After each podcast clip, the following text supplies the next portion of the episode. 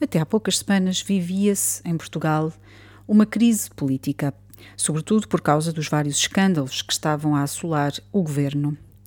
Ora, como se sabe, é fácil fa fazer com que se mudem os temas, sobretudo nos mídia, os temas que estão em discussão, e também é fácil fazer esquecer o que está mal, fazer esquecer as crises. E os mídias têm muita responsabilidade nisto.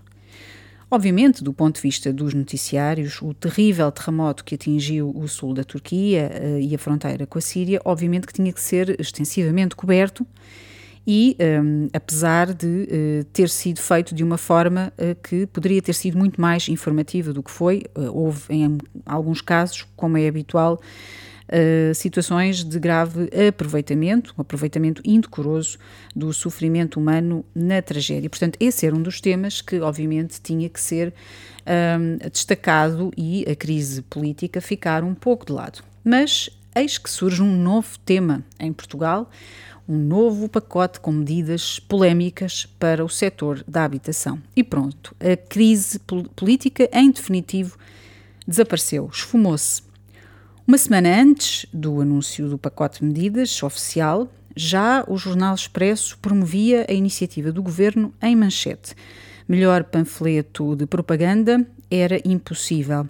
Aliás, no próprio dia da reunião do Conselho de Ministros e antes do anúncio oficial, sai no público escandalosamente um artigo também de propaganda do Primeiro-Ministro. Uh, claro que são situações que são escandalosas e que não são uh, favoráveis para a comunicação social.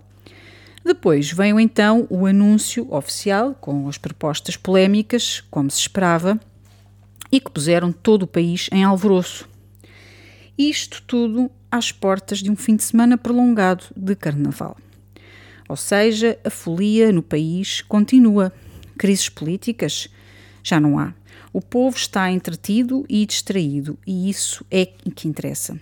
Os mídia estão distraídos e entretidos, e isso é fácil de fazer. Enquanto isso, grandes decisões estão a ser desenhadas que ameaçam mudar o mundo, incluindo Portugal, para sempre, como é o caso do polémico Tratado da Organização Mundial de Saúde, que está a ser apresentado disfarçado de Tratado para Prevenção e Preparação para Pandemias. Mas muitas outras políticas de fundo estão a ser desenhadas, nomeadamente ao nível da União Europeia.